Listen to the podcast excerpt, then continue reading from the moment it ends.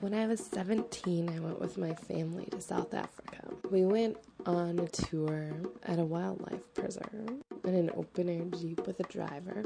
A local man, probably in his 40s, and he lives in the area. He knows a lot about the animals. At one point, we were driving around looking for the big five lion, buffalo, leopard, elephant, rhinoceros. We're driving down a dusty road, and I feel a little pinch in my shirt. I open my shirt up at the neck and I peek down, and I see that there's a wasp.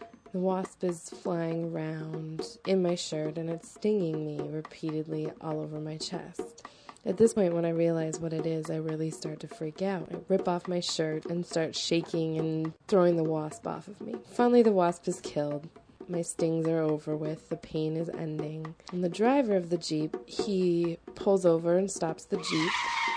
He looks at me and he looks at the, the dead wasp and he says, Well, it's poisonous we're gonna have to suck the poison out. And I'm thinking to myself, suck the poison out. No one is sucking anything here. Not my family, not the driver, nobody. And then the man, he pulls out a little suction cup plunger and he hands it to me. And I go behind a tree and I suck the poison out with the little plunger.